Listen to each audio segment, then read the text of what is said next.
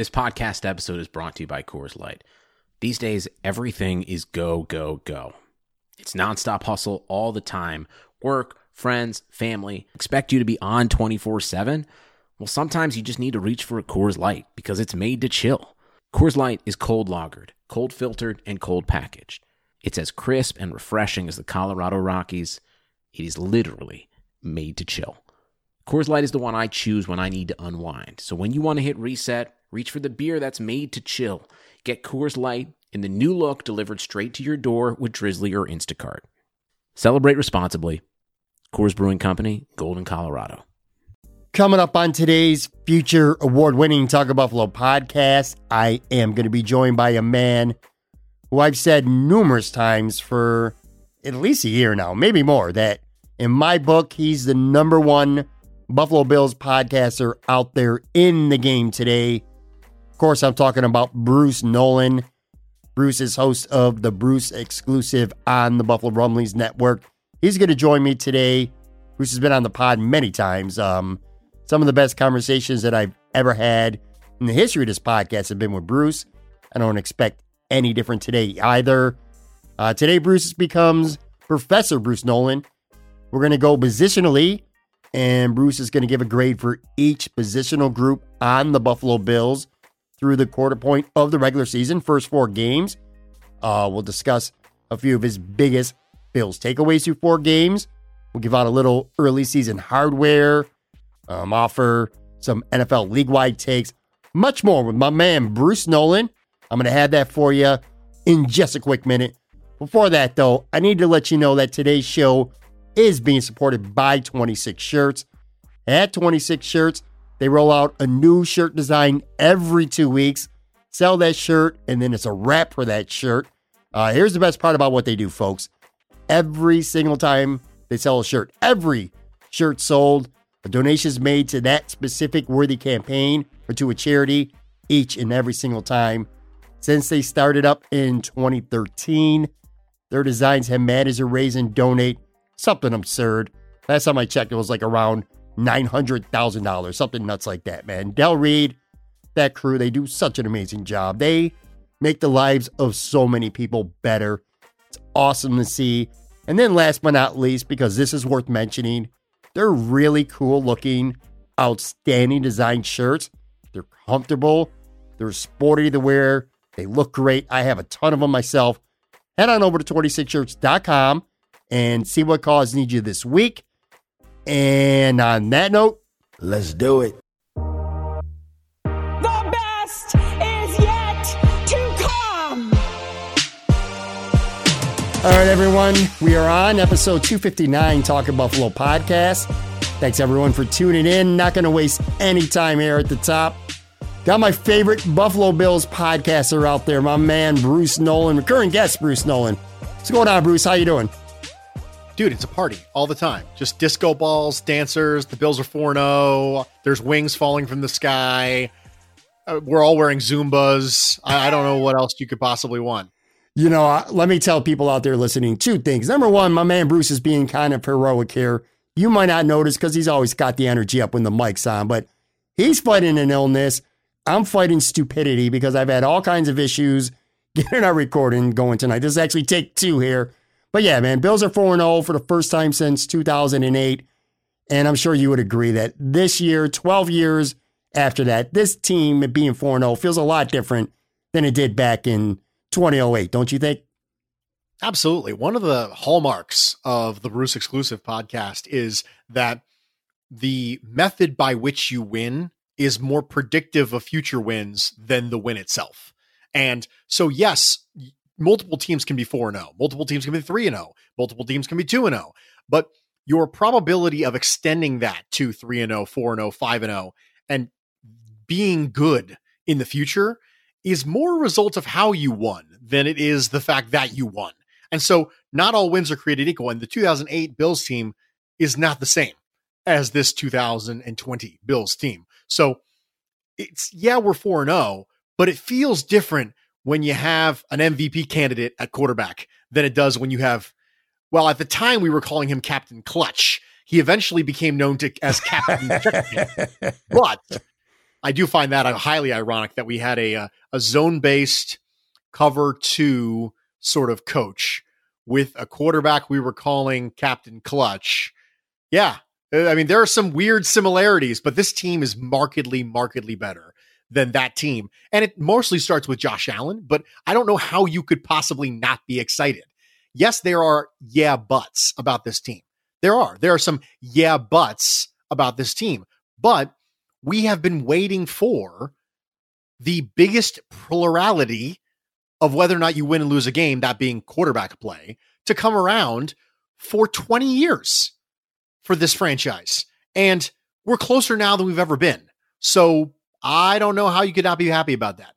Let me ask you this because what we're going to do today, and I kind of hit at it during the intro, is going to go positionally and Bruce Nolan's going to be Professor Bruce Nolan today. We're going to go by position, and you're going to give a grade with a little bit of insight on each of the positions. But before that, kind of generally speaking, right now, like what would be one or two of your biggest takeaways right now when it comes to the Buffalo Bills specifically through the first four weeks, which again, the quarter point in the season, just one or two of your of your biggest takeaways right now. Well, I think that saying Josh Allen would probably be a little bit of a I don't know, kind of a, a layup, an easy one, the low hanging of the low hanging fruit, but you have to start there. You know, Josh Allen, I, I've taken to calling him Josh Allen the improbable because of the idea that a second year quarterback can jump this significantly in year three is rare. What we are seeing from Josh Allen is rare. This is not the same quarterback that we saw last year. This is not the same quarterback we saw during his rookie year. And although we saw growth, from year one to year two. The growth from year two to year three is exponentially more, especially when it comes to downfield passing, his ability to process, his ability to know where his answers are as far as the offensive scheme and knowing, okay, they give me this, I know that. And really, when it comes to Josh Allen, it's always going to be about that ratio that I've talked about ad nauseum. And that is the ratio of plays that an average quarterback wouldn't likely make versus the ratio of plays that an average quarterback wouldn't likely miss. Yeah. And this year, that ratio is slanted very significantly in the Bills' favor. And you wonder whether or not it'll ever be completely turned off because Josh Allen is a gamer and that's kind of what he does. He's always going to have those moments, I think, where you go, "Oh, Josh, what um what what would you say you doing here, buddy?" And those are going to be part of him, but you can't, as Brian Daboll talked about before, you can't really coach that out of him because that's really a fundamental regard for his aggressiveness. And you don't want him to not be aggressive because the same trait that makes him do those things sometimes is the same trait that makes him hang on to the ball and take a ridiculous sack now and then. You just hope that your team is on the winning end of that ratio. And thus far this year, the Bills have been drastically on the winning end of that ratio. I think that Josh Allen is story one. And I understand it's low hanging fruit. I understand it's pretty tired out at this point, to be honest, but I'm not entirely sure I'm ever going to get tired of having a really good quarterback. So I guess we start there. Okay. Very fair. Um, I got one or two. Let me know if you agree with these. I watch this team right now, and granted, I am older than you, but I'm sure you at least know about these teams well. They remind me a little bit of those 90 Super Bowl teams. And here's what I mean I'm not guaranteeing any success.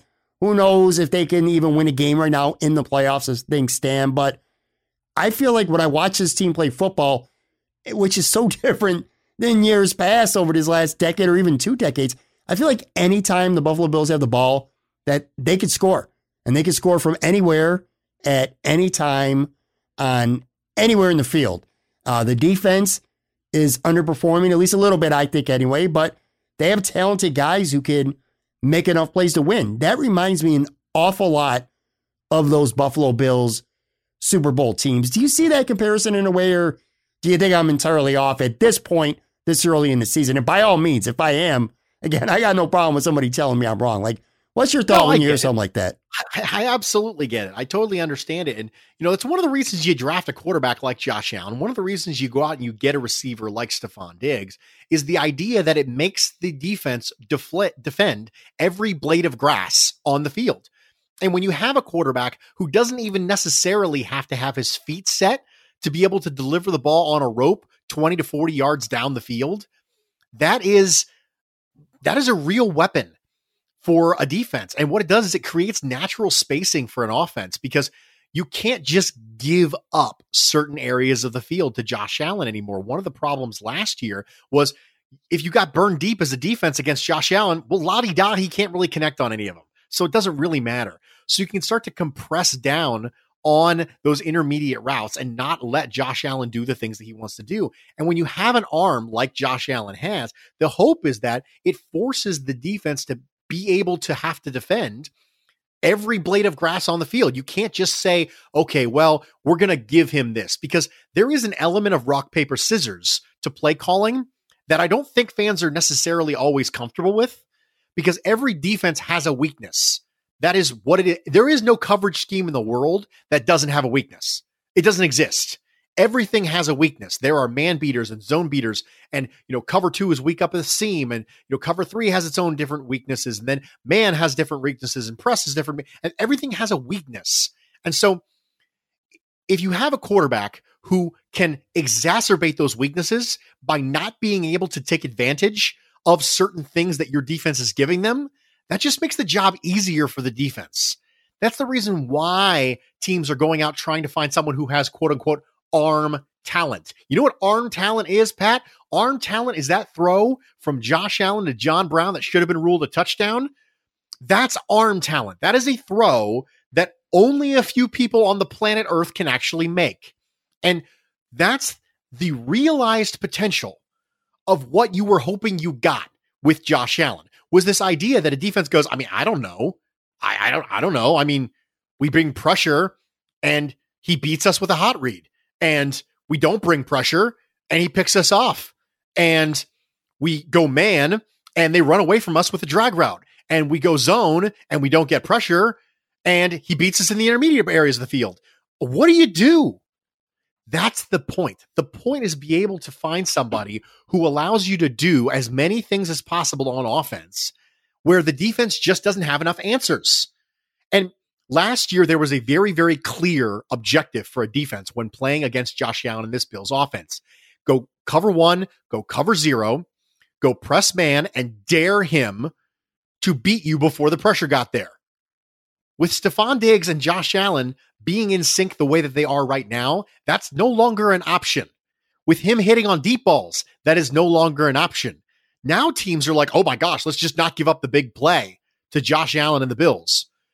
That creates a really significant dynamic because no matter what the defense gives you inherently in their coverages, you are capable of taking advantage of it. Yeah, absolutely. Good point. I'll tell you what, let's just jump right into the grades because we spent a lot of time talking Josh Allen already. So let's get the quarterback position out of the way because there are, you know, and just like like in real football here, Josh Allen deserves and is getting a ton of credit as he should. But it's been a very good team effort while they're 4 0. It's not just Josh Allen. So let's get him out of the way and then we can spend a little time talking about some of the other guys at the other positions. Now, in terms of quarterback, Josh Allen completed nearly 71% of his passes, thrown for over 1,300 yards, 12 touchdowns, only one interception. Uh, he's been sacked nine times in four games, which is pretty good. Uh, three rushing touchdowns, three fumbles. Uh, we know the stats. I want to get the grade from you now. We're, we're, right now, at this point, a quarter in, again, Professor Bruce Nolan, what, what's your grade at the quarterback position? Josh Allen gets an A, and I don't understand how you could possibly give him anything other than an A. At this point, a quarter of the way into the season, he's an MVP candidate. What more could you possibly want? Has it been flawless? No, but flawless is not humanly possible. So we recognize the flaws. This is really important when we're critiquing Josh Allen. So I'm glad we had a chance to talk about this because I'm sure there's going to be somebody out there that goes, Where's the A plus, Bruce? And to that, I would say A plus means flawless. There is no flawless. Nobody gets an A plus. There will be no A pluses on this list because flawless is not what's happening here. But also, flawless is not what you're going to get anywhere else. I wish that people would watch other games with other teams and other quarterbacks and view it through the same lens they view Josh Allen, which is to which is to know that there are bad things and quarterbacks are going to have bad plays and you acknowledge those bad plays. You don't just forget about them. Josh Allen took a terrible sack against the Raiders that cost us three points and the ability to go up by three scores. That matters. We should acknowledge that. So if somebody jumps into my mentions and tells me to shut up because I dare say that Josh Allen didn't do something well, they can go away because we acknowledge those things. But that doesn't mean that you don't have tons of positives. Each play is evaluated in a vacuum by itself. And so Josh Allen gets an A because the overwhelming majority of the answers to the questions, if you view every play like the question on a test, how could you say he didn't get an A? Yes, it's not flawless. There have been a small handful of plays over the course of this year where you go, oh, Josh, no, no, that's not right. But if you look at every play that the Bills have run this year as if it was a question on a test and you graded it yes or no, he'd get an A. Yeah, I don't see how you could come to any other conclusion. One other fun fact that I saw when it comes to him statistically that I read is that he had a 115.8 passer rating on Sunday, and he's been over 100 in all four games, which is the first time that a Bills quarterback's done that since Joe Ferguson, all the way back in the late 70s. So, yeah, no question about that. Let's move on to the receivers here because I'll tell you what, man, these guys are making some plays. I remember at some point during the game on Sunday saying to my buddy who I watch it with, I'm like, I can't remember the last time I've seen Bills receivers make better catches more consistently. Just going to that Raiders game alone, Beasley had that phenomenal catch. I mean, it was a perfect throw, but Brown made a great catch. Diggs went up and got that bomb. So when it comes to the receivers, you got Diggs. He's tied for the NFL lead, 403 receiving yards already, 26 catches. Uh, Cole Beasley's played a big role, 18 catches, 260 yards, and a touchdown. John Brown's battled a leg injury, but he still has 14 catches for a buck 94 and two scores. And then Gabriel Davis, the rookie, he's kind of coming out of nowhere. He's really emerging quickly. Eight catches, 129 yards, two touchdowns, which, by the way, I'm looking at the stats now. Eight catches on eight targets. So every time they've went his way, he's caught the ball. And even Isaiah McKenzie, seven catches for 88 yards, and then three carries for 15 yards, including a big first down run against the Raiders on Sunday. So you take that trio and and what uh what grade do you come up with with them? The receivers get an A as well. Stefon Diggs has been everything he was billed to be and more. The ability to separate in the short area gives Josh Allen another answer against the things that plagued him in 2019, which was the single high cover zero looks. So that helps there. His ability to win contested catches, which we have now uh, seen on some deep balls, helps Josh Allen improve another thing that he was troublesome with last year, which is connecting on the deep balls. So it's almost like Stefon Diggs was the answer to what plagued Bills offenses last year and what plagued Josh Allen last year. He was the answer to the test. It was this, okay, here's your essay question. How do we help the Bills passing attack in 2020? And instead of writing an essay, you just write Stefon Diggs, period walk away, drop the pencil. You don't even, everyone else is still scribbling their notes and you're just going, no, I'm done with the test. Go drop it in, enjoy your A plus and move on because that's a flawless answer. The entire team is better because of what Stefon Diggs has brought. Cole Beasley has been sure handed. Cole Beasley has been involved. Cole Beasley has been everything that we thought he was going to be when we brought him there.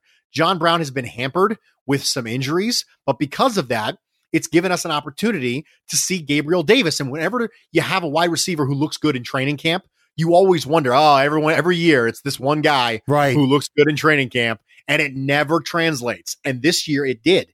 And the thing about Gabriel Davis that you have to understand is this has been a historic wide receiver class. It has been in practice every bit as good as it was billed to be leading up to the 2020 NFL draft. And so when you have Gabriel Davis, you think he was a fourth round pick in that class. This guy probably is a day two pick in some other class. So I was on record as saying that I liked Isaiah Hodgins a little bit better than Gabriel Davis. And I still liked Gabriel Davis, but the idea that someone who was that raw of a route runner who ran very, very limited route tree in college at UCF can come in and contribute immediately as a rookie speaks to what Brian Daboll is asking him to do. And that is, I'm going to ask you to do the things that you're good at. We're going to run vertically with Gabriel Davis. We are going to run deep overs. We are going to make an give him an opportunity to provide a target for Josh Allen separating vertically because that's what Gabriel Davis is good at, separating vertically. He's that, you know, the quarter pole kind of guy, the last quarter of your route, not the first quarter of your route. And so he's been doing those things. I don't know what else you could ask for from the wide receiver trio that we have, specifically if you add Gabriel Davis. Isaiah McKenzie has continued to do Isaiah McKenzie things, and it's getting A from me. Let me ask you this. Were you concerned before the season a little bit about ball distribution, targets, and what it would look like? Because last year you had Beasley and Brown. I think both guys got over 100 targets or right around that. Then you bring in Diggs, who I mean is pretty well known, got unhappy in Minnesota in part because he wasn't getting the ball enough. So maybe that was a concern. But you look at these these ball distribution charts right now through four weeks, and you got Diggs at 35 targets, Beasley at 24, Brown at 23. Sounds pretty juicy and good to you, doesn't it? Yeah, I'm down with it. One of the main concerns I was going to have moving into this year was would the offense be able to stay on the field to generate enough plays to generate enough targets? Because the way it w- works is that targets to profitable receivers generate more targets to profitable receivers. That's the way this works. So if your offense struggles as a whole staying on the field, then there's not enough plays to get enough targets to go around and the whole cycle repeats itself. So Josh Allen's emergence year three has opened up more opportunities for everybody. And that really just speaks to the plurality that the quarterback position is. Is that when the quarterback position is playing well, it opens up the thing for everybody else and specifically target shares for wide receivers. So, yes, I'm very pleased. And no, I didn't necessarily think that there was going to be as target distribution rich as it is right now. Yeah. One little fun stat, too, again, from the Bills PR department, I found uh, Diggs is 403 yards this season through four games, the most through four games since Eric Moulds had 418 all the way back in 2002. So pretty cool. Let's move on to running backs here. So you got Devin Singletary, 50 carries for 212 yards and a touchdown. He's averaging 4.2 per carry, 16 catches for 114 yards. He's on pace for 1,304 scrimmage yards this year. Zach Moss, He's been banged up and hurt, missed the last two games, 17 carries for 48 yards, only 2.8 per carry. Did catch three passes, including a short touchdown against the Jets. I don't want to call it disappointing because, again, he's really hasn't even been healthy for all but a game and a half of these four games. But anyway, you take these guys, and uh, what grade do you come up with here? I give him a C plus. The running backs have been fine. They haven't been asked to do a lot, and it's a good thing they haven't been asked to do a lot because – they've been fine, just fine. Devin Singletary obviously got a chance to shine a little bit more against the Raiders than he has historically been able to. But, you know, the last couple drives against the Raiders were a little bit disappointing in the Bills' inability to run out the clock and have significant amounts of clock drain off by running the ball during an obvious run situation. And Devin Singletary has been fine. He's been fine. And Zach Moss has been a little bit below fine, probably overall. And I think that part of that comes from the blocking up front. Part of it comes from playing the Jets offense, sorry, the Jets run defense in week one. And that's an extremely stout run defense. So I have a feeling bigger sample size against lesser run defenses might have an opportunity for this grade to go up over the next quarter of the season. But right now, they've been fine. They've been okay. They get a C plus from me. Fair enough. You're not worried at all about Zach Moss. I'm not even talking about the injury. Like what little you've seen from him, think he's going to be fine. Just a case again of a rookie in his first couple games. Yeah, absolutely not. I'm not worried about it right now. I think that Zach Moss, you know, when we had a chance to see him, when the blocking was right, when he had an opportunity to make a play, he was everything that we thought he was coming into the league, which was vision and contact balance. That's what Zach Moss gives you. And I haven't seen anything at this point to indicate that I should be concerned. Yeah, fair enough. All right, tight ends here. The numbers aren't great. Tyler Kroft, five catches, 36 yards, does have two touchdowns. Dawson Knox, who's had a concussion earlier this year, five for 78. And then Lee Smith and Gilliam each have one catch, but they were for touchdowns. So there's nothing statistically sticking out about this unit whatsoever. I don't know what the expectation was, but they do have four touchdowns between them, including three in one game. So again, you look at this unit and uh, what grade you come up with right now? I have a B minus for the tight ends, mostly because of opportunity. You know, they haven't been asked to do a lot, like you said. They've been asked to kind of fill in the role because, you know, Patrick DiMarco isn't here. And so what we've seen is we've seen a lot of Dawson Knox in the backfield, and we've seen Tyler Kroft on the goal line, and we saw Reggie Gilliam on the goal line. We saw Lee Smith on the goal line. So they've been asked to do some things that don't necessarily line up with what you asked them to do last year. And that is you haven't seen a lot of Dawson Knox running deeper routes down the field. Now, part of that's been because he's been out with an injury. And Tyler Kroft has played well when given an opportunity, but to be honest, they just don't have the volume of targets necessary to really have a high grade. What you've asked them to do, they've been able to do. And I think the departure of Patrick DiMarco has kind of put a little bit different skill sets on the field, and they've the onus on the tight end position has changed because you'll start to see Dawson Knox, ironically enough, Dawson Knox used a little bit more the way that he was used at Ole Miss, which is you're seeing him off the shoulder of a tackle here, and you're seeing him out in the backfield a little bit, which is kind of kind of funny to me. But for what they've been asked to do, limited as it may be, I think they've done fine. They get a B minus from me. I remember you being pretty high when we did a season preview on Dawson Knox before the season. Again, he's coming back from an injury. He's being used a little bit differently. Do you expect that to change much, or do you think pretty much what we're seeing through the four games is going to be the type of year that he has going forward? I do expect to see more Dawson Knox as the year goes on. I think that having Dawson Knox's ability to be able to allow you to still have a tight end on the field in 11 personnel, be able to potentially have a team that matches up differently against that. I think it really it's going to be a matter of how does the defense play 11? Because so far this year, the Bills have been 11 or 10 personnel the overwhelming majority of the time. And so if you have a team who plays 11 a little bit heavier, or who plays 11 with a particularly bad coverage linebacker that you don't really think can run with Dawson Knox, I would expect to see some of those deep overs from Dawson Knox, some of the seam routes against cover two and other two high looks. And I really feel like that there's an opportunity for Dawson Knox still. I'm not willing to jump off the bandwagon quite yet. Also, I picked him in fantasy, so there's definitely that. but I, I, feel like there's still something there, and he certainly gives you a more dynamic option than Tyler Kroft does. I, I'm not willing to hit the panic button quite yet on Dawson Knox's uh, tight end distribution, especially given the fact that he still has those raw physical traits. And I think I think there's something there still. Let's grade the offensive line. Now, this is a unit that I find pretty interesting here. I'm looking forward to your take on this. If nothing else, it's very different than what we probably thought it was going to look like a week or so before the season started. So essentially, Quinton Spain's been benched. Um, Winters took his spot. He got hurt. Cody Ford slide inside the first right guard. Now he's playing left guard, and it looks like he's definitely going to stay there. Daryl Williams has been the starting right tackle since the first snap of week one. So that unit it looks a lot different than what we thought it might be going into the season. On the plus side, Josh Allen's only been sacked nine times this year, and there's been a lot of plays where he's had an eternity to throw the football, so he hasn't been pressured that much. Conversely, the running game, not very effective, only about 3.7 yards per carry. I'm sure they'd like to run the ball better. So when you look at this unit, the changes that have been made, the success pass blocking, but some struggles at least in the running game, uh, what grade are you going to come up with here? I give him a B. Dawson Knox is a good tight end to use as an example for this situation.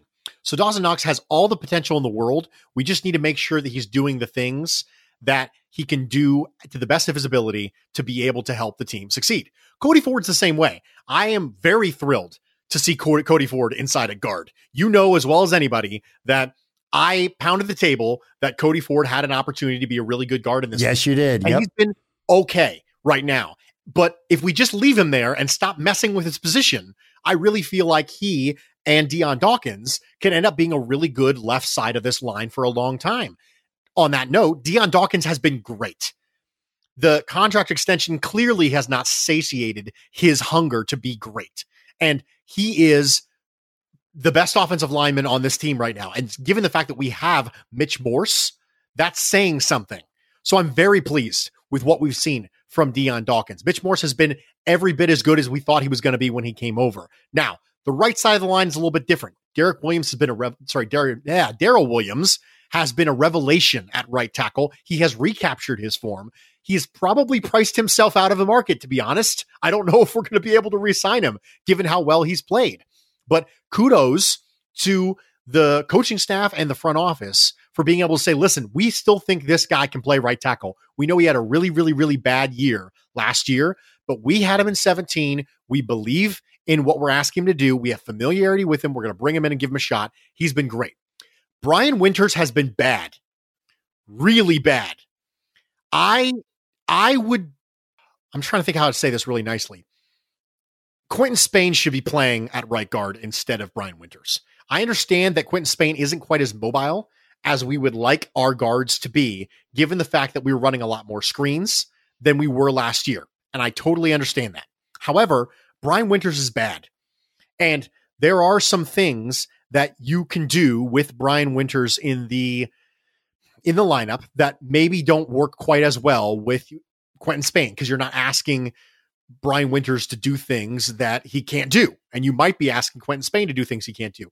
But there are more plays where you're asking an offensive lineman to literally just block the guy in front of them. And on those things, Quinton Spain is a better player right now than Brian Winters. So even if Brian Winters is healthy until Jon Feliciano comes back, I would still prefer to see Quinton Spain on the right side of the line at right guard.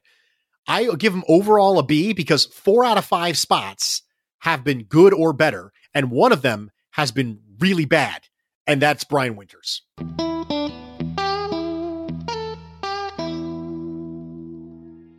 Let's take a quick break. Want to let you know today's episode is being supported by Sounds Assured. So, look, it seems that everyone out there has a podcast today. I spent a lot of time listening to them, and the biggest mistake that I hear, I can almost instantly tell. In fact, almost all the time, many people make this mistake. You go out, spend all your money on fancy microphones and boom arms, interfaces, recording devices, headphones, all the bells and whistles. But here's the problem you get all this stuff and you don't treat your recording environment. I'm talking about mainly your walls, your ceiling. The result, despite all the money you spent, all the stuff you got, the audio still sounds like crap. Listen, you need to invest in acoustic treatments. You got to make the gear that you spend your hard earned money on thrive. Sounds Assured is top notch acoustic foam. I know this because I personally have some of my own home studio furnished by Sounds Assured. It's available in multiple sizes with very reasonably priced. And this is the most important thing excellent quality. It's actually good stuff. You can go on Amazon and get the cheapest stuff out there. And trust me, I've done it too. It might look the part, but it doesn't work. Sounds Assured definitely does. Again, folks, invest in your audio the right way. Visit soundsassured.com. In fact, give them a call. Someone will be more than happy to discuss your needs with you. As a bonus, use promo code Moran10. You'll get 10% off any order. Do yourself, do your podcast, do your audio production a very big favor. Go check out soundsassured.com.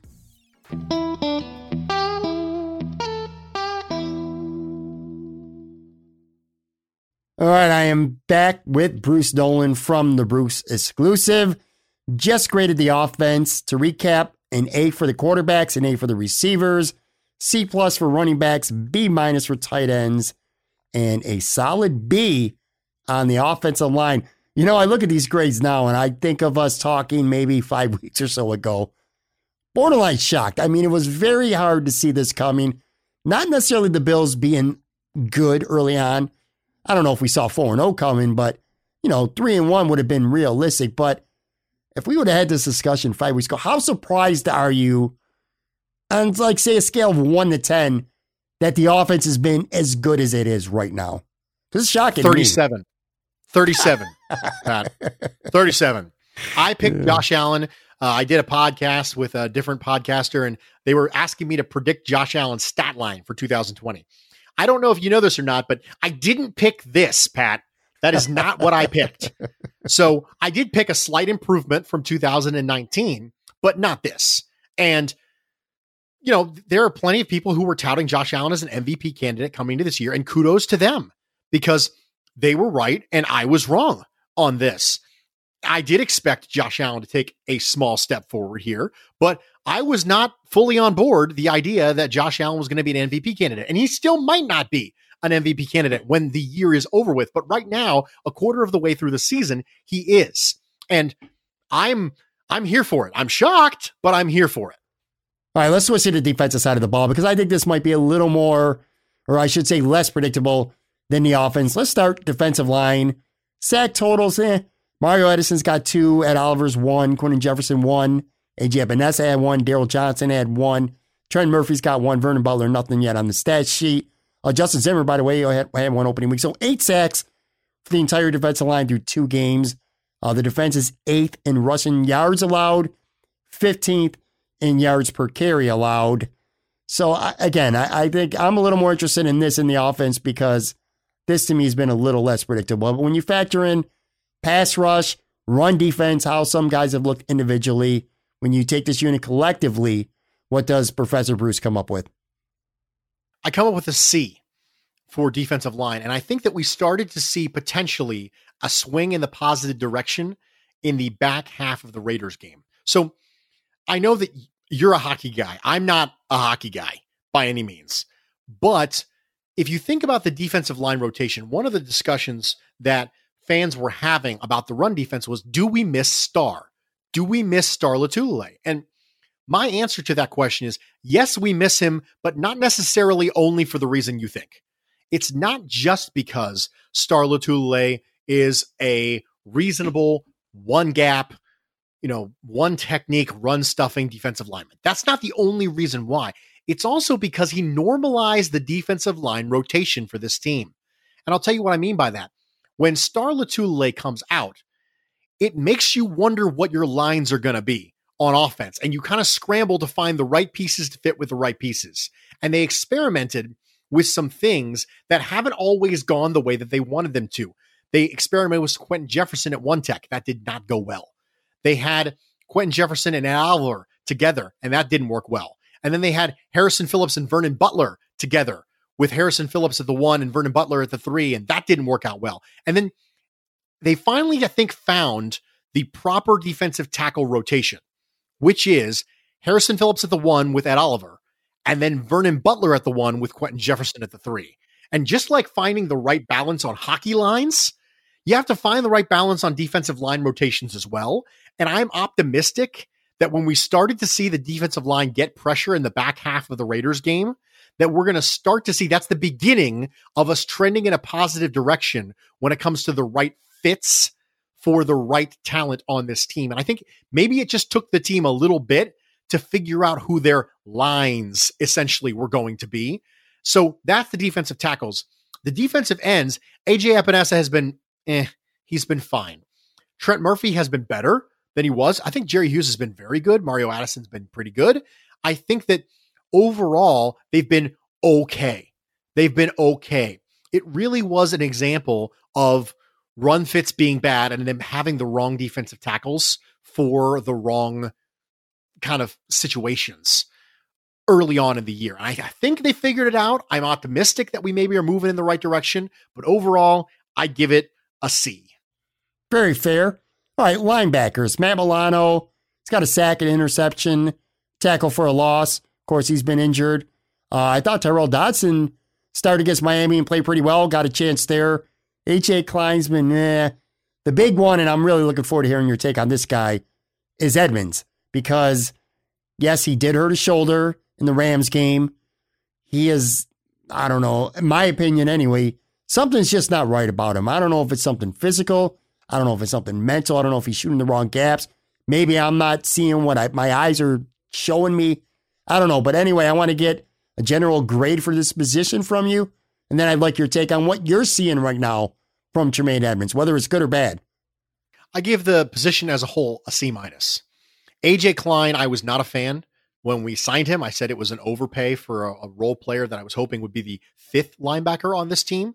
Turned out he was the third linebacker on this team, and he's been a liability in coverage. I know that some people thought that he was going to, you know, have a great year because he was familiar with Sean McDermott's defense, and I was not high on AJ Klein coming into this year. And unfortunately, it looks like I may have been right about that one. We'll give it more time because sample size is still a real thing. Sure. And it's four games. But AJ Klein has not been good. I think that Tremaine Edmunds and Tyrel Dodson on the field together in the absence of Matt Milano was markedly better than Tremaine Edmunds and AJ Klein, and especially having all three linebackers on the field at a time.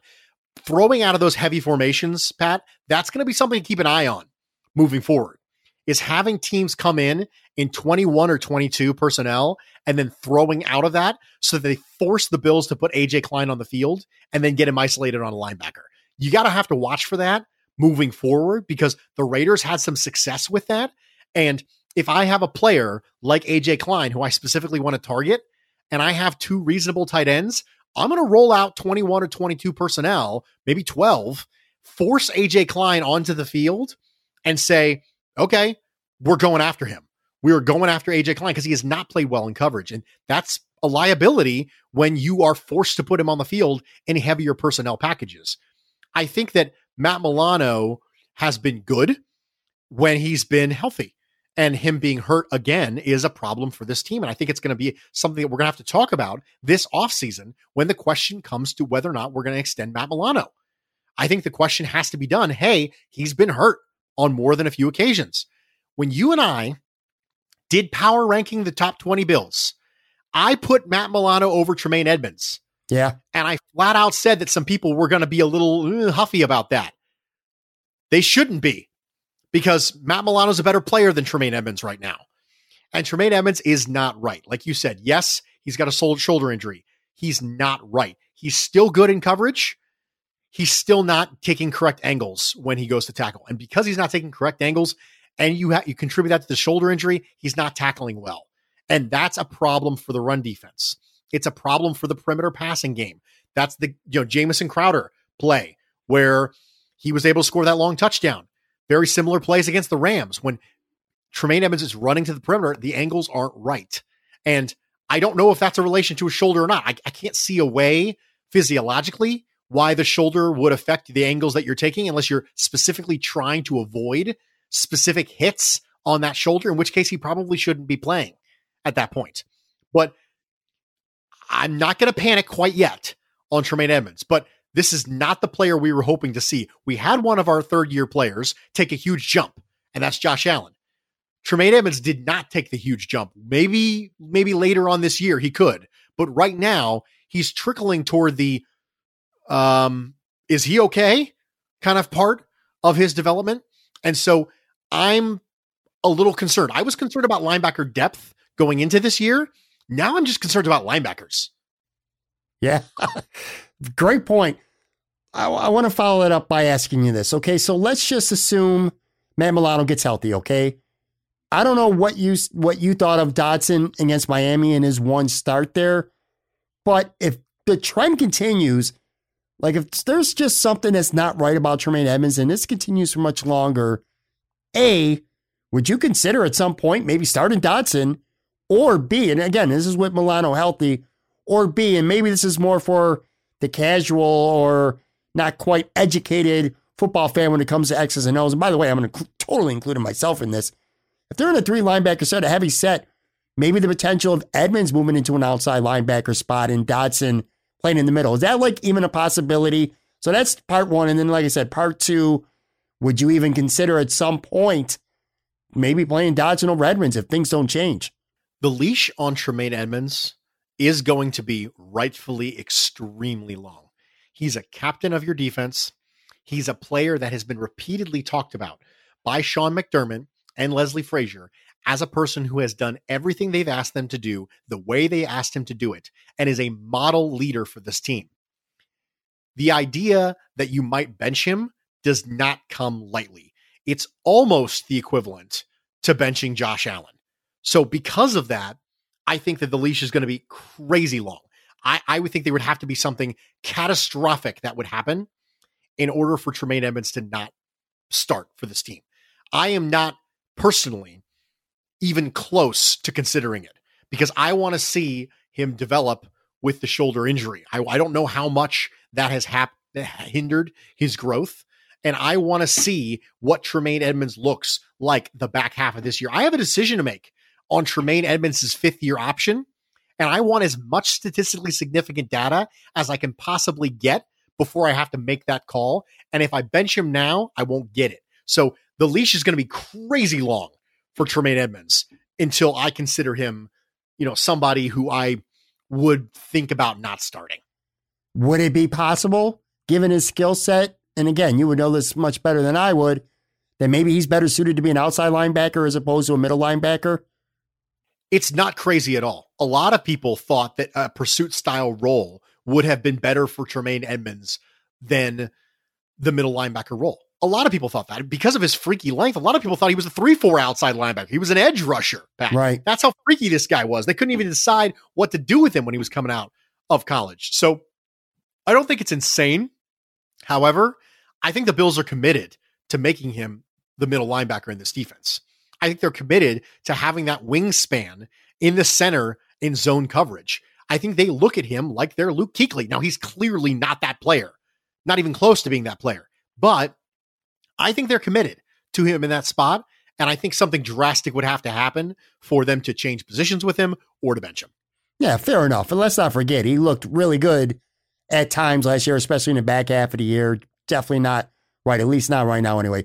All right, moving on to cornerback position. Okay, so Levi Wallace is the only guy in the unit that has an interception. Been a little bit up and down. Tre White, of course, doesn't have an interception. For the most part, he's been very Tre White.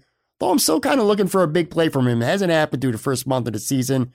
Don't know how many opportunities he's really had to do one either. Uh, Josh Norman just made his debut against the Raiders. Force a fumble, a very big fumble, and a fumble recovery. That's promising because I have been very anti Josh Norman pretty much since the day he signed here. Hopefully, he's proven me wrong already. Uh, Taron Johnson, very good against the run, very bad against the pass, at least from what I've seen. Siran Neal hasn't really played much. So, again, another interesting unit. Uh, what grade you come up with with these guys? For the defensive backs, I have B minus. The defensive backs as a whole are partially responsible for the amount of passing yards that the Rams were able to get, that the Dolphins were able to get, that the Raiders were able to get. There's a part of that that matters. And Levi Wallace, of course, is a big part of getting picked on and getting big boyed against the Dolphins and really contributing toward a very significant day for Ryan Fitzpatrick. And he had a, a great interception against the Rams. And that was a great play from him. That was not a terrible ball by Jared Goff. It was it was arguably a big part Goff's fault, but it wasn't a terrible ball. His issue was he was late against a cover three. And when you're late against that and you have people staring at you and it's a, you know, it's a non, it's a non-moving route. I mean, that was a, a stop route. And so when you have something like that against a bunch of defenders whose eyes are on you, you cannot be late unless you've got an absolute cannon. And Jared Goff was late and he doesn't have a cannon. So Levi Wallace, credit to him, made a great play. I as well have been down on Josh Norman since the day we got because I, I don't know if the guy can run. I was actually in the middle of Buffalo Bills all 22 watching Josh Norman right when you called to do this podcast. So I will let you know. I, I'm in the middle of it right now. I will let you know when I'm done how Josh Norman looked in coverage because I haven't had to see him straight up run with a lot of receivers. But seeing him have that energy running to the ball and having the energy and tackling and forcing the turnover is really good. There's there's a certain amount of energy that Josh Norman brings that is positive for this team, and that's great to have. But overall, you know, Jordan Poyer got the big pass interference penalty. And so we've had some stuff pop up. They've been okay. They've been okay. You haven't had dynamic plays. You haven't had big plays in coverage. You haven't had a ton of takeaways. They've been okay. So for them, I get B minus overall. When it comes to Johnson specifically, like right now, if, um, you've been the professor this episode, let's say you're general manager Bruce Nolan, which you've done on this podcast before, and let's just say for the sake of discussion, forget about how they finished or what happened in the postseason, but the season ended with this team. You're going into the offseason right now. Would nickel corner be maybe the number one priority on Bruce Nolan GM's checklist right now? It would be very, very, very high on the checklist. And not just nickel corner necessarily, but if you're going to play in nickel 100% of the time, I want a dynamic positionless defender to play in the nickel role. I want Jeremy Chinn. That's what I wanted. I pounded the table for Jeremy Chinn this offseason. I would have taken Jeremy Chinn as a nickel defender. I would have taken Kristian Fulton as a CB2. We didn't get any of those things. We took AJ Epenesa instead. But if you're going to be a nickel 100% of the time, then that means your nickel defender is a starter. So go get a starter. And that's what I want for this team. I want a starter for this team. And when you're nickel that often, a dynamic nickel athlete could take this defense to the next level. And that's what I want this offseason because I don't think Taron Johnson's that guy. Again, you look at the defensive grades that you just handed out a C for the D line, C minus at linebacker, and a B minus for DBs. This team's 4 0, though. You know what I'm saying? That's what I keep coming back to. It's like, all the offseason talk, all the expectations on this team, never in a million years did I think that the defense would be graded, and fairly so, kind of, I don't want to say mediocre, but maybe average at best. But yet this team is 4 0. And for the most part, they've done it in convincing fashion. It, it just it continues to borderline shock me. You know what I mean? Absolutely. This idea that the Bills could be 4 0 with the defense being middling, that's how I would use it right now, middling that's flabbergasting to me. I don't understand how that's possible, but here we are. It's a whole new, it's a brave new world, Pat. It's a brave new world where we're scoring points and Josh Allen's an MVP candidate, and I am here for it. I am, I'm all the way here for it. It's nuts. Uh, quickly, special teams. I should at least hit on that. Tyler Bass, four of six for field goals. Again, one of them, you could argue that the kick should have been good. Another one, the laces were in. One extra point missed. Same deal with him. Corey Bojorquez, 10 punts. 47.2 yard average. Andre Roberts has been very good with returns, 15 and a half per punt return, 34.7 on quick return. So what grade would you throw out for them? C minus. Thank goodness for Andre Roberts, because if it wasn't for Andre Roberts, this grade would not be as high of a C minus. Corey Bojorquez was really, really bad against the Raiders. Yeah. You know, he had 72 yard punt earlier in the year, and we are like, okay, all right, let's let's do this, Corey. Let's do this thing. And he was really bad against the Raiders. And Tyler Bass is still trying to find his way. So right now, the Bills came into this offseason with a punter battle and a kicking battle. And neither one of them has yielded a good result. So without Andre Roberts, this is probably really bad. But thankfully, Andre Roberts, with every opportunity he's got, now granted, the defense hasn't given him a lot of opportunities to return punts because they can't freaking stop anybody.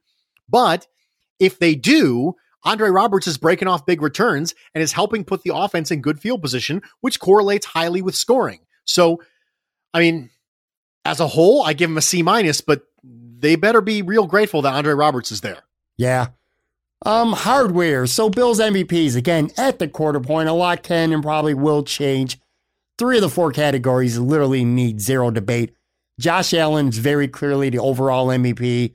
Stefon Diggs is absolutely the offensive MVP. Gabriel Davis, in part by performance and also a little bit by default anyway, is definitely the rookie of the year. I guess the question that I have that might require require a little bit of thought here is if you had to pick somebody on a defense that, like you said, is middling so far, who's the defensive MVP at the quarter point? I thought of this a lot, Pat. I thought of this so much, and I was like, I, I, who do I pick? Who do I pick? I eventually decided to pick Tre White. And the reason I decided to pick Tre White is he's just as good as I remember him being. You know, the idea that somehow corner play can drop off rapidly. I mean, look what happened to Xavier Rhodes. Xavier Rhodes was really good and then really terrible. And now all of a sudden with the Colts, he's good again.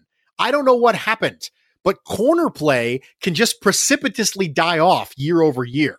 And Tre'Davious White has been good this year. It was between him and Jerry Hughes for me. I do think Jerry Hughes has played well this year, and I couldn't do Matt Milano, even though he's played really well when healthy, because he's been off the field too much. Right. So it was really the three of them. And I decided to go with Tre White because when I watched the All 22, when I watched Tre'Davious White, I'm thinking they're just not picking on Tre'Davious White.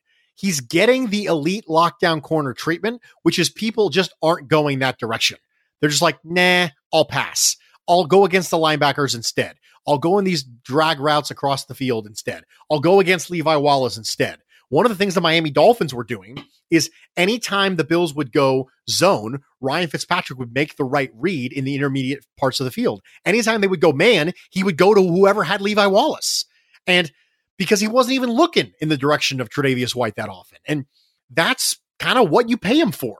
You pay him so that you can help isolate other parts of the defense where you can assist players like Josh Norman or like Levi Wallace to be able to give them help. Now, if our linebackers could cover a little bit better and our defensive line could get pressure with just four and we didn't have to blitz people, exposing the middle of our defense further, that would be beneficial.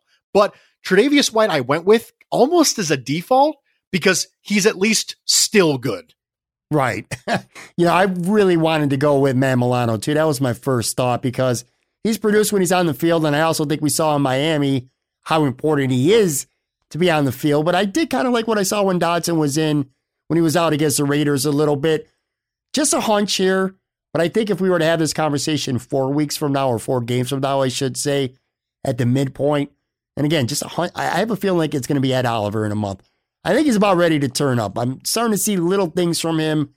And I'm hopefully, anyway, I'm hopeful that he's going to start to dominate a little bit. But anyway, so I want to get one or two of your NFL takeaways around the league, not necessarily Bills related at all. You kind of inadvertently stole mine, or at least one of them anyway. And that was the rookie receivers this year, man. They've been even better than a lot of people thought they were coming in. I mean, CeeDee Lamb, Jerry Jeudy, they've been great. Ruggs is good, got hurt early on. Justin Jefferson had a seven catch, 175 yard game for Minnesota just two weeks ago. The kid from Frisco, Brandon Aiyuk's been really good. Tee Higgins, uh, Gabriel Davis. I mean, I like Pittman. Mims hasn't played yet. Uh, Laviska Shenault's looked pretty good in Jacksonville. This class has been really, really good. As good as advertised. That's my. That was one of mine. And then I just I can't believe the NFC East is as bad as it as it is right now. I mean, come on, man, it's crazy. But when you look around the league right now, like what are one or two things that are really sticking out to you? I think the first and biggest thing for me is just how many points are being scored across the league. I think that coming into this year, one of the popular narratives was that offenses would perhaps start a little bit behind due to the lack of preseason games and due to the lack of being able to kind of get in the groove with this weird offseason. And that has not been the case at all. And there have been plenty of people who have opined that the lack of crowd noise has allowed the offense to communicate a little bit better. And I think that's a point in the favor of home field advantage kind of guys.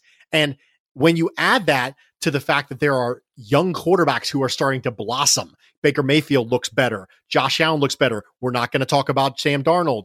You know, people like this are starting to push push the points scored forward. And so when you have teams who now the Jets are like one of the worst scoring teams in football and they're at right around 16 17 points a game, the Bills were at 19 last year. you know what I mean? Yeah. And they were middle of the ground. And now 16 is like the worst in the league. And so I think that the amount of points scored and the rate at which they're being scored is shocking to me. And it's a huge part of this. The other thing contributing to that is holding calls are down.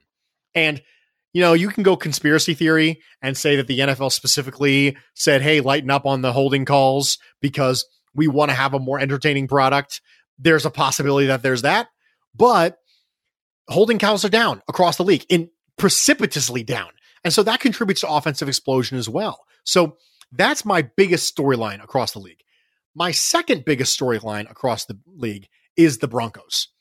And I understand that they've been riddled with quarterback injuries and Drew Lock is not playing for them, but I had really, really high hopes for the Broncos coming into this year. But then they had Von Miller go down, and they had Drew Lock go down, and they had Courtland Sutton go down, and they're really, really, really hurting, really hurting. And ironically enough, the interior offensive line is held up a little better. The tackles are still an issue in Denver, but the Denver Broncos are a little bit shocking to me. It's not shocking to me that the Jets are bad because Adam Gase is a bad head coach. But the one team that I thought was going to be farther ahead of where they're at right now is the Denver Broncos. So that's the second thing. I was going to say the NFC East, and then you said it. So I had to s- kind of scramble to find something else right there on the fly. I don't know if it sounded like I knew what I was talking about right there, but I hopefully faked it well enough. I'll tell you, you mentioned the Jets. That's really interesting to me because, I mean, look, I, am positive they're going to have a new coach after the season. It, they look like, well, I don't want to say they're a lock to, to be the worst team in the league this year because the other New York or New Jersey team, the Giants, are 0 4 and they're right with no Barkley. They're right there with them. But the Jets are going to be really interesting because, I mean, I'm sure the coach will have some input, assuming that, I mean, I'm going to assume that Adam Gase is going to wear out his welcome very soon. But if this team finishes at the bottom of the league, obviously Trevor Lawrence is the guy that, you know, almost everyone's going to covet. What direction can you see them going in? Like, I almost feel bad for Sam Darnold. He's getting, he's not getting a fair shake. And I'm not saying if he was in Buffalo with the weapons and the coaching that he would be as good or better than Josh Allen. So I don't want that to be construed that way. But at the same token, how much are we really learning about this guy right now having to be on that team? Point being is if they do finish dead last, it's going to be fascinating what they do if they stick with Sam Darnold and trade the pick because somebody's going to want Trevor Lawrence. Or conversely, if the Giants do, because like I said, I think they're the team that's going to have the best chance to finish in the bottom of the league if it's not the Jets. And they obviously got Daniel Jones that they like a lot. So there's going to prod, there's a good chance that that top pick who, by the way, is probably going to be one of the most heralded quarterbacks coming in this league in quite a long time. Somebody's going to end up trading up to get him. You know what I mean? Yeah. Joe Douglas did not hire Adam Gase, and Joe Douglas did not draft Sam Darnold. Right.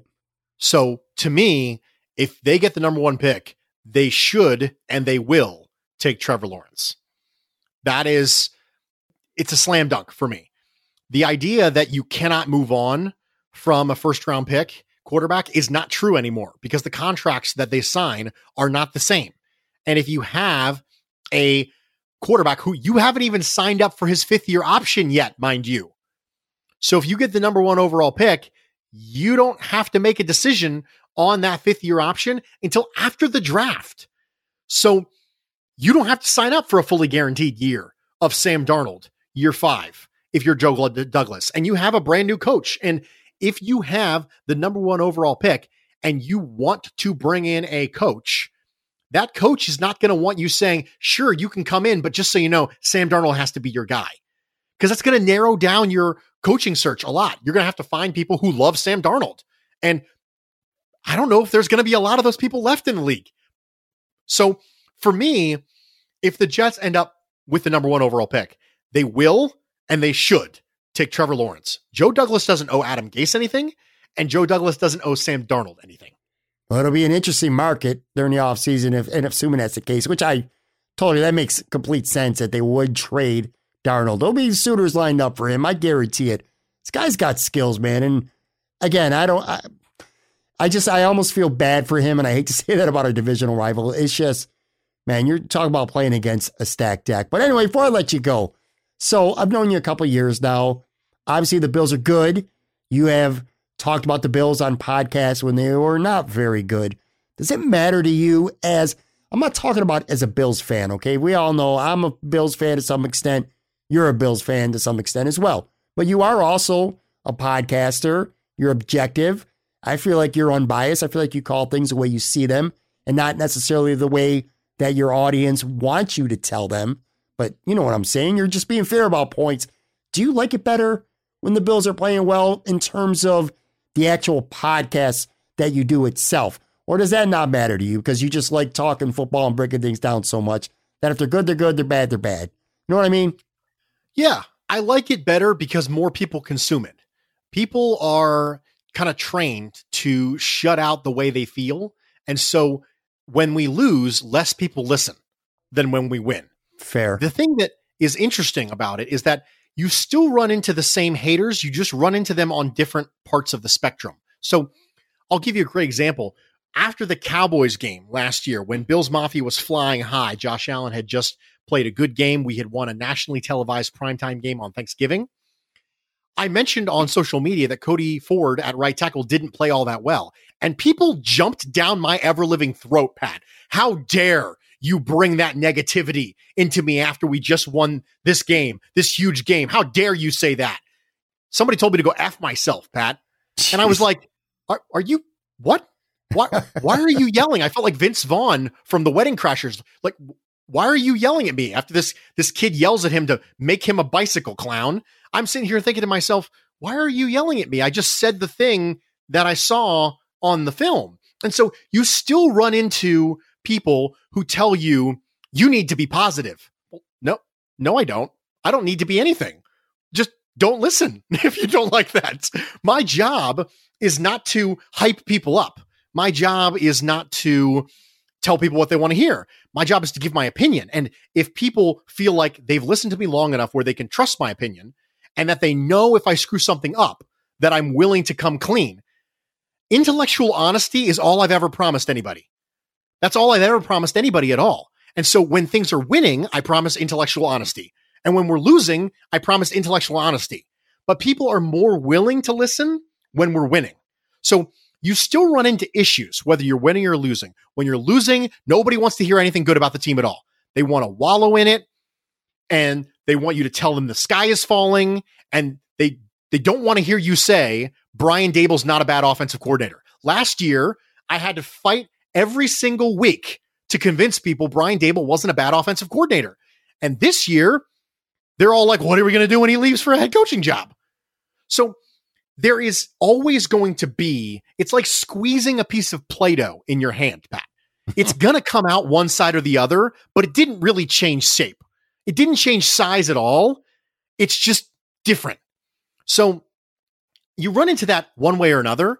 The benefit to winning is you have more people who are willing to open themselves up emotionally to consuming the content than you do when they're losing. Well, I'll tell you what, man.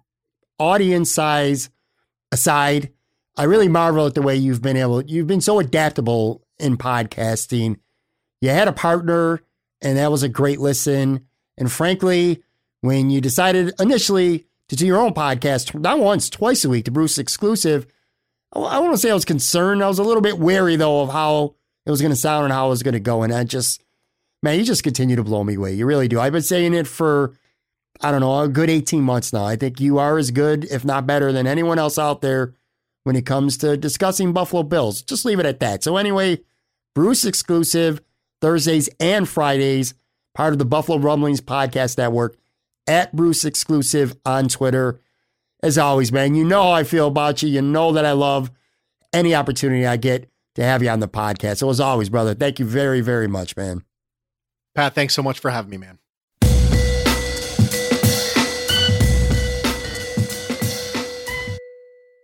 All right, folks, that is going to do it for another episode. Very big thank you again, my man Bruce Nolan. Best in the game, no doubt about it. Bruce Nolan, thank you very much. That was fun as always. Guys, girls, if you have not yet subscribed to Talking Buffalo Podcast, what are you waiting for? Please go ahead, do that right now. So easy to do, man. That rate and review, it takes, I don't know, 10, 15 seconds. And by doing that, you are really allowing me to continue to grow this podcast. So please do that. We're available quite literally on all the major podcasting platforms out there Spotify, Apple, Google, Stitcher, TuneIn, all of them. So do that. Follow us on YouTube as well, Talk Buffalo Podcast YouTube channel. I have highlight clips from some current and past episodes up there. Going to be doing some original content that you'll only find on that YouTube channel, nowhere else. Again, Talk Buffalo Podcast on YouTube. Then, of course, last but not least, follow me on Twitter at Pat Moran Tweets. I am constantly on Twitter. Podcasts, promos, upcoming guests, polls, uh, just sports talk with fans. Talks about life. I love it. So again, at Pat Moran tweets. Thank you so much for listening. I end every episode the exact same way, thanking you because it's just so important, man. I really appreciate it. I know how many shows there are out there. When you're locked in on this one, it just uh it doesn't go unnoticed by me. Let's just put it that way. I'm very, very grateful. So thank you very much. Have a good week. We will be back with a brand new episode on Friday.